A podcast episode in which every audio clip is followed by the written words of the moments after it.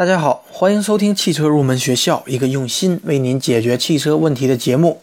如果各位听友有任何关于汽车方面的问题，都可以关注我的节目与我联系，或者添加我们的节目公众微信账号“小川汽车入门知识”。如果我个人解决不了的问题，我会与我的汽车研究生团队讨论以后为您解决。好，这段时间呢。关于中控锁的话题一直在不断的继续，像大家比较关注的儿童被锁在车内，以及汽车断电以后车门能否打开的问题。那么今天呢，我们就来聊一聊汽车的中控锁。首先呢，简单的给大家介绍一下中控锁的原理。当我们按下车门开启键的过程中，遥控器。会发射出车门开启的无线电信号，在车身周围布置的天线可以将无线电信号进行接收，并将它转化为电信号，发送给我们中控锁的控制单元。随后呢，中控锁向车门的锁块发出开启的命令，在电机的带动下，车门的锁止机构就可以被弹开，车主便可以自由的出入车辆。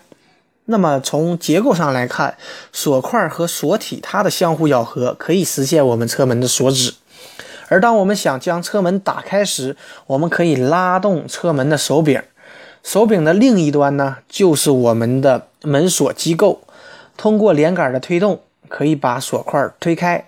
由于拉动手柄的动作在方向上与我们车门开启的方向是一致的。所以呢，锁块和锁体脱开的同时，那么车门也就顺势打开了。那么随着我们现在技术不断的发展，第二个问题呢，想给大家介绍一下我们的自动落锁。那么自动落锁呢，就是当我们的车速达到十公里每小时左右的时候，车门的锁会自动落下。那么对于中控单元来说，它是没有能力去识别车速信号的。那么是什么指令来控制我们锁自动落下呢？我们都知道，每个车轮都有一个负责监控轮速的传感器。那么这个信号对于车辆稳定系统的控制单元来说，它是一个重要的执行依据。那么这似乎跟我们中控锁没有太大的关系，其实不然。通过数据上的传递，在一定的车速区间内，车速讯号。会传递到我们中控锁的控制单元。当车速达到我们落锁的条件时，中控锁的控制单元就会把这个信号当做一个落锁的执行命令，然后发送至我们中控锁的执行机构。所以呢，我们的车就会自动落锁，保障我们车内人员的安全。好的，第三个问题呢，是我们广大车主比较关心的一个问题，就是我们汽车在断电的过程当中，车门能不能正常打开？因为有人担心汽车在断电的情况下，车门锁也会失效，遇上意外的情况将影响我们车内成员的逃生。那么事实真的是这样吗？为了弄清楚这一个问题，我们进行了实验，通过实际的测试，看看汽车在断电的情况下，车门究竟能不能打开。我们选取了十二辆家用的汽车作为我们的测试对象，基本上涵盖了德系、美系、日系和自主品牌的一些热门的车型。具体车型呢，大家也可以点击我本期节目的图片。各位车主呢，也可以用自己的车型进行实验，将结果私信给我。测试方法呢，我们采用的是将车门全部锁止以后，卸下蓄电池的接线柱，从车内来观察能否打开车门。我们花了大约一个小时左右的时间，将十二辆测试车按照步骤测试了一遍。测试结果与我们的预期十分吻合，采用机械结构的车门锁均能够在断电的情况下从车内开启车门，而采用电动结构的车门锁则无法开启。比方说马自达八，它采用的是后电动滑动门，这种车门呢则无法正常开启。电动门呢虽然高档，使用起来也十分方便，但遇上车辆在断电的特殊情况，就不如机械门可靠。断电后的电动门，它处于锁止的一种状态，从车内车外都不能够将车门打开，后排乘客只能够从前排开门逃生。那么这样的话，就无疑会增加了我们逃生的难度。第四个问题呢，想与大家来聊一聊，使用儿童安全锁，它也会影响我们后车门的开启。使用儿童安全锁呢，即便车门都已经打开，也无法从车内打开车门，而只能够从车外打开车门。所以是当儿童坐在后排座椅时，我们可以尽量使用这样的一个功能，以便保护儿童在行车中的安全。但是另外一个问题呢，当儿童所处于开启状态时，后车门就不能够从车内打开。假如此时遇上了意外情况，导致车辆断电，后排乘客将不能够打开后门顺利逃生。虽然儿童锁可以有效的防止儿童在行车过程当中误开车门，但遇上紧急情况，它也可能成为我们逃生的一种障碍。好，第五个问题呢，想与大家来谈一谈我们车主在日常用车的过程当中应该注意对车门的保养。车门呢是汽车重要的部分，而且也是频繁使用的部分。它的状态的好坏呢，直接关系到紧急状态下车内人员能否顺利的逃生。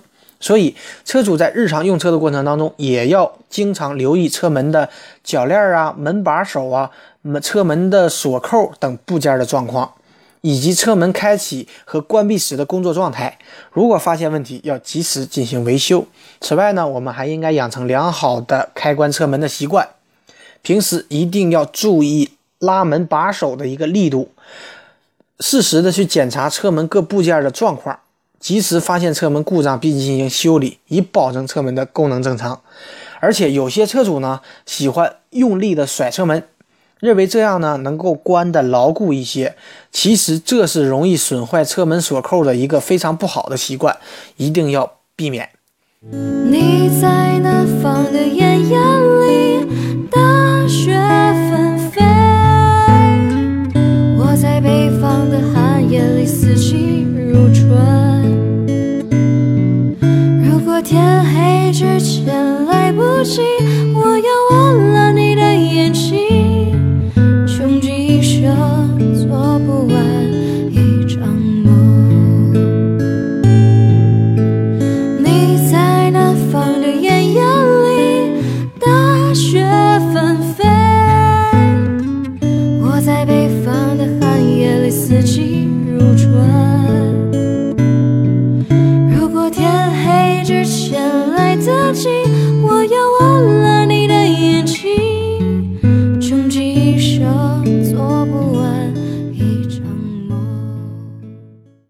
好的，下面进入网友提问环节。第一位网友呢问到：什么是后排座椅的四比六布置？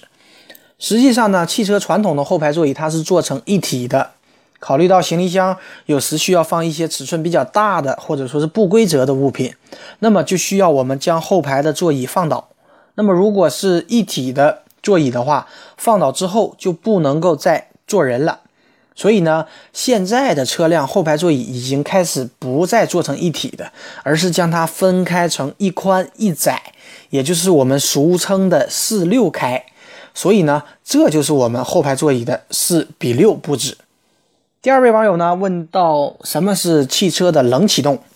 实际上，冷启动就是指我们的冷却液与机油的温度与我们外界环境的温度完全一样，这种启动呢称之为冷启动。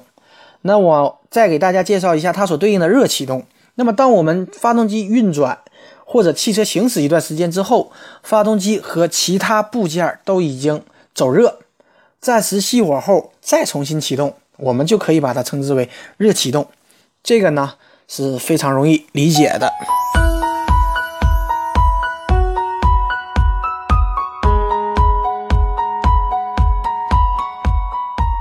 好的，我们继续往下看。下一位网友呢问到：什么是反制式发动机？反制式发动机呢？它实际上是指的我们排气的布置和我们普通发动机相反。普通发动机呢，它是前排气后进气，而反制式发动机呢，它是前进气后排气，也就是进气气管呢布置在迎风面，排气气管呢布置在发动机后方，不用再从前面绕过发动机。那么反制式发动机它的优点呢，是可以提高排气的效率，降低我们车身的重心，而且可也可以将底盘做得更加平整。但是它也有一个明显的缺点，就是进气速度慢，压力不够，特别是在发动机低转速范围内，它的动力比较差，而且也可以也容易造成我们发动机积碳。好的，今天这期节目呢就接近尾声了。节目最后呢，也欢迎大家加入我们汽车研究生团队的会员。成为会员以后呢，我们可以一起交流学习，共同进步，一起来实现我们的汽车梦。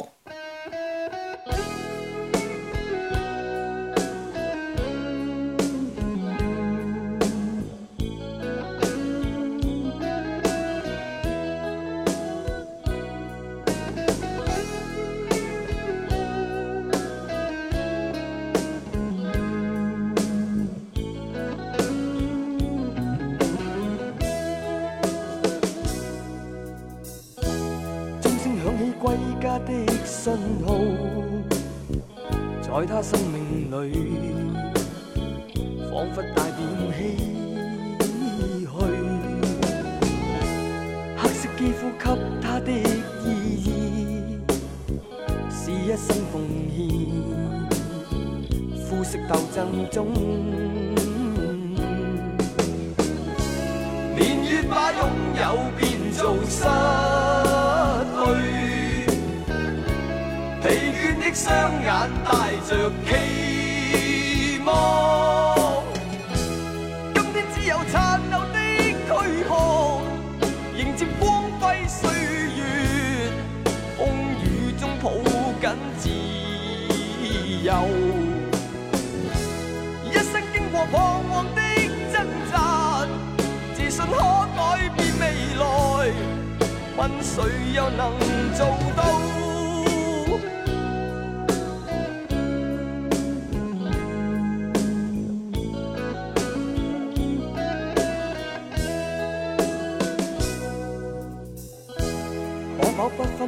色的界限，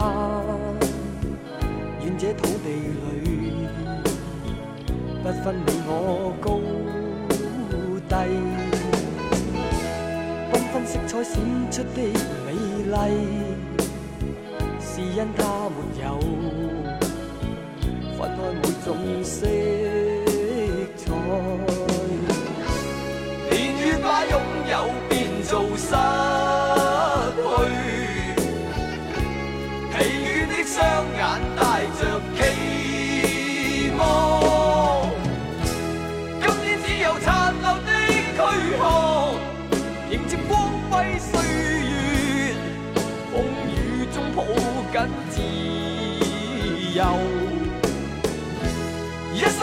彷徨的挣扎，自信可改变未来，问谁又能做到？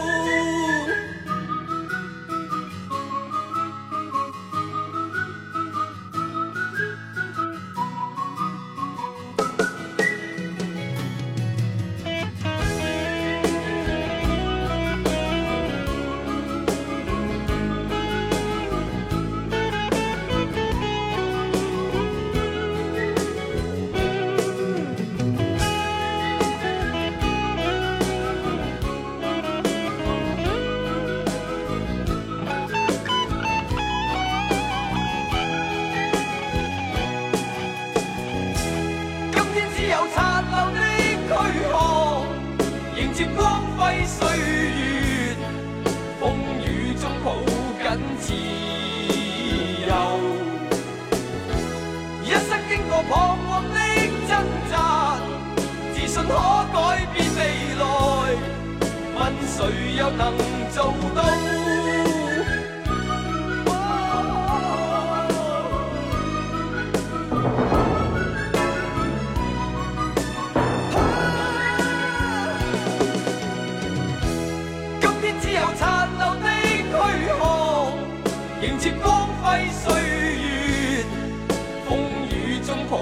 紧自